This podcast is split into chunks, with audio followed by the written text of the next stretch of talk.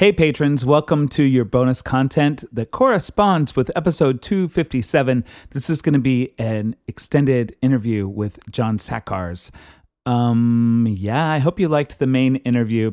Uh, this one is pretty good too. Love, I love doing these. It's really fun, and it's kind of this cool little secret thing where I feel a little more like open to clear my throat.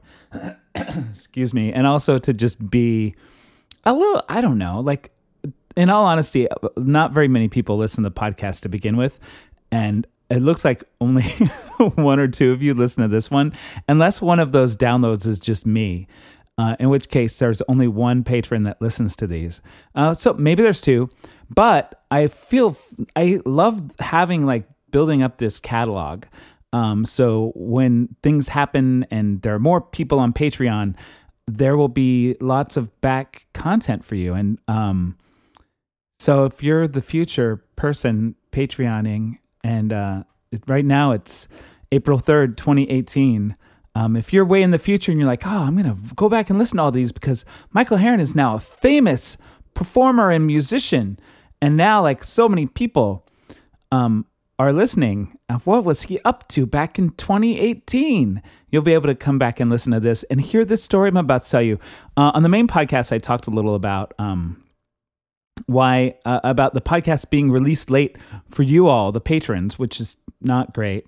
Um, so apologies for that again, and how it related to me um, being in a position where I wasn't respecting my own time and my own creativity and just my own priorities and um, I agreed to do this show, and I couldn't really talk about this. I don't think the people I did the show with listen to the podcast anyway, but you know, just in case. I agreed to do this show with um, a couple of friends. We did the show um, maybe uh, nine years ago, and it was really fun. It was one of the first things I did in New York City, and I was. It's great. The show is very funny, um, but it's. It was a time, you know, like now that I hope I don't want this to sound weird. Now that I'm doing my own shows, but it is now that I'm doing my own shows, and now that I'm like hiring musicians, I would never treat a musician the way I was treated in this situation. Like it wasn't bad, and this is how I was treated when I did it before. It was sort of like, "Oh, can you help us with this thing?" And it was a great show. Um, but I had to put a lot of time into it, and um, I didn't feel great about that. I mean, I had a long rehearsals on Saturday and Sunday, and then another rehearsal on Monday, which I had to cancel some of my piano lessons to be able to make it to this rehearsal. And I could have told them no, but it was like, oh, I don't want to be a team player, and maybe I shouldn't commit to this type of thing again. And I've learned that lesson before. And I even wrote a blog post. I'll try to. I'll I'll link it on the Patreon page. Um, on both Mikey Pod and on Patreon. On uh, uh, the the podcast, you can I, think you know this already. I feel like it's really confusing when I explain this to you. Um, you can go, you can log into mikeypod.com now with your Patreon stuff.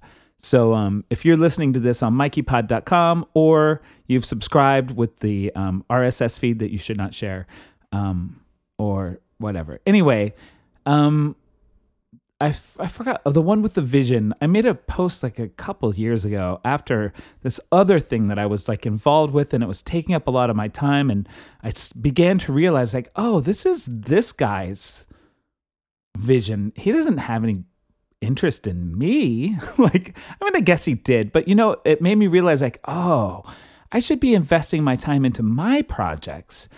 And also, when I am doing my projects, I'm very serious about paying people fairly. And it sort of sucks because, well, it doesn't suck. um, it's challenging. You know, like for the animal show, like I had a string quartet for the last round of, um, of, um, shows, you know, and so uh, at the beginning, before I just tell them, here's the deal. We're going to have a rehearsal this day for this many hours, a rehearsal this other day and then we have the, the two shows and I'm going to pay you X amount of dollars. And they say yes, or oh, that's not enough. And then I pay everyone more.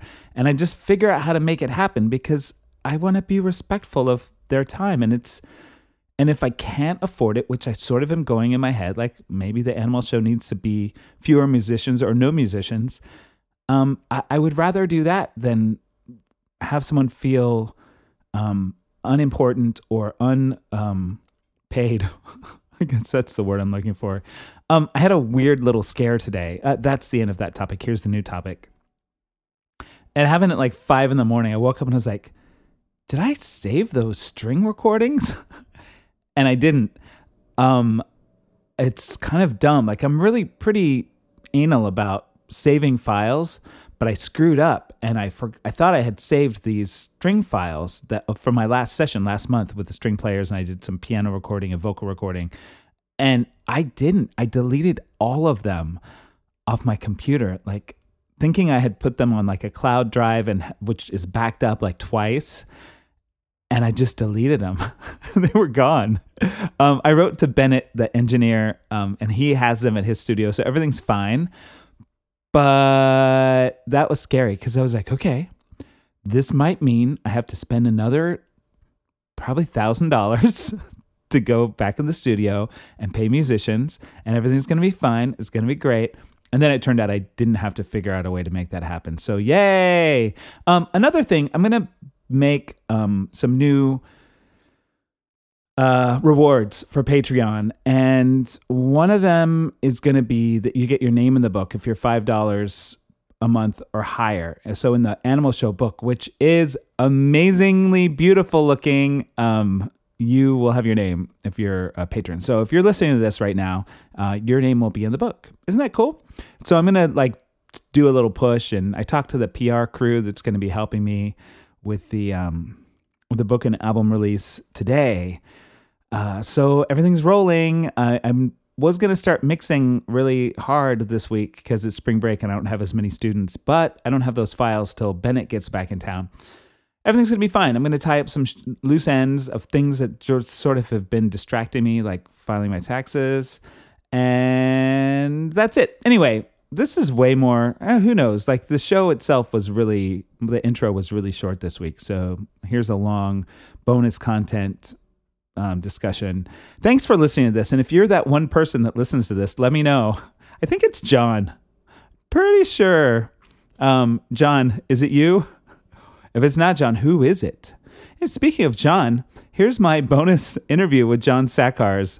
uh, lovely guy. Here it is. Thank you, patrons, for listening to this episode. I am talking to John Sakars for an extended bonus piece of content. Thank you, John, for joining me. Thank you, Michael. Lot, uh, lots of fun. So, when you were a kid, was there any time that you noticed that you sort of perceived animals differently than than um, the people around you? No, I well, we, we were growing up. We had you know cats and dogs living living with us, but I I would spend some time with them. But I never really considered myself like a big time animal lover. I would be more interested. I was really big on playing road hockey and ice hockey with my friends, and so I'd be out out in the world playing with my friends a lot. And I should have spent more time with the animals at home, but. Uh, no, I don't really remember as a child thinking differently about animals than other people. But there were times in my life I remember where I'd be at a backyard barbecue and they'd be cooking up some flesh from cows. And i would look at at the, the the flesh and i would think for like i'd see like a little vein or some cartilage or bone mm. and i'd think about about what i'm eating but then i would just push it out of my head and, and continue eating. And now i wish i hadn't pushed that thought out of my head because you know I, it was a good thing that i was thinking about that. But i just i i don't know. Yeah i and then I well, when I was 14 years old, I got the, my first job. I was a cook at Kentucky Fried Chicken, and I, again, I just looking at the body parts of the of the chickens, and I would get a little disgusted. But then I would just push it out of my head, and I thought, well, you know, it's a, it's I got to do my job and get my money.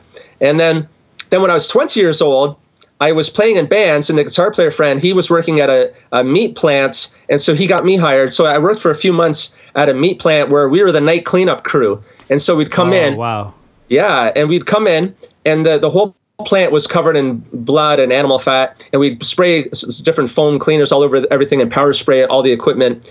And and I, I looked in the one room and I saw like I, you know, like the movie Rocky where he's punching the the, the sides of beef, like I, there'd be cow cow parts hang, hanging from hooks, and I saw a room full of that. And I, again, I, I would I would find it a little creepy and push it out of my head, but then then finally, when I was 27, I, uh, a coworker of mine, uh, she saw my leather coat and she said that coat disgusts me. and I listened to her and I agreed with her that I got rid of the coat. And then another coworker who was vegetarian, she said that eating animals had been linked to cancer. And so I went to the library to look that up, and I saw a book called Old MacDonald's Factory Farm. And then I, I sat there and I read the book in, in the, li- the library, and that that's what really ch- changed my life, uh, and then inspired me to, to, become a vegan because then I, I learned about uh, you know chicks having getting debeaked, and uh, I learned all, all about all the horror stories, and so that's what finally did it for me. I don't think I've heard of that book, Old MacDonald's Factory Farm. Oh yeah, it's a, an excellent book. I yeah, I'm gonna look for that. I just made myself a note. Oh, um, good. What about uh, your creative life? Have you been a musician all of your life? Um, well, the the first I love creatively, I guess, was arts as far as drawing pictures and painting and uh, playing with Lego bricks and that sort of thing.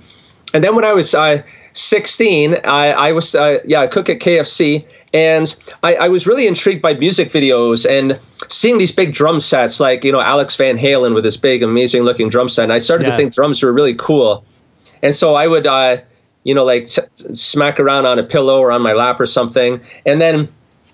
Then I, I decided I wanted to get a, a, a drum, like to learn how to play the drums. So I went downtown to the music store and I said to the drum teacher, I don't have any drums but I want to learn how to play. And she wasn't going to take me as a student at first.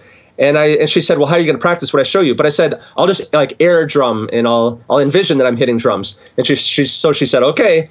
So she showed me something. I came back the next week and I nailed it. And she was really impressed that I got so good at playing the drums without, without even having drums. And so then I finally I after a few months of working at KFC, I saved up money for a drum set. And then then I, I after a couple of years, I got into playing drums in bands and uh, then I, I, sometimes the band members we couldn't find a rehearsal space, so all the band members would get together and we'd rent a house together and we'd all live together. Mm. And then one one month the one of the guitar players he couldn't afford his share of the rent, so I I bought uh, a guitar off of him, and then I had this guitar and I got him to show me some things, and then I, I started to right away I started to wanted to write songs and so that's how I got into uh, to writing songs. Although when I was in bands and I was just a drummer, I was writing lyrics to uh, some of our songs. Yeah. Oh my gosh, ah, I love these like backstory things. Oh, thank you. Yeah, with your um uh, videos or or know, through music, communicating what you believe through music. Was there like a memorable moment that that you realized like, oh, people are listening. Like this is people are getting my message. Like that that you realize this was a great way to communicate. Yeah. Well, at, at first, I, I would I I would make uh, vegan videos, talk about animal rights stuff, and I'd upload the video, and, and, then friends would would like it. But then I was be, just being so productive, and there'd be new content all the time. And I think a lot of the vegans, uh, you know, they kind of lost interest. But then, then I had a big resurgence where people started to make uh, these like cringe compilation videos, and they would take different excerpts from my videos and put it together in like a cringe compilation, and they would say you know, like I made them mm-hmm. cringe just be, by being a little silly in some of these videos. And then I got a kind of a big resurgence by a lot of the quote unquote haters, you know, just poking fun at me. But hey, they were they were still watching yeah, and getting and getting seeds planted. So yeah, was that around the time that um that you were on Tosh.0? Cause you were on Tosh.0, right? Yeah, that was I. I'm not the best at keeping track of time. I think that was like a couple years ago now. Yeah. And yeah, one day I, I, got a message on Facebook from a producer from the show, and at first I said no because I'm I'm not into television, but uh, then I thought it would be a good way to plant some vegan seeds, so I agreed to it, and it was a really fun experience. I yeah, that, that's on, on YouTube. If people look up Tosh.0 uh, vegan, then uh, yeah, they'll, they'll see me. And it, yeah, it was, it was, it was fun. Yeah, cool. Well, thanks for doing this extra little bonus thing for me. Oh, sure. All right. Take care. Okay, you too.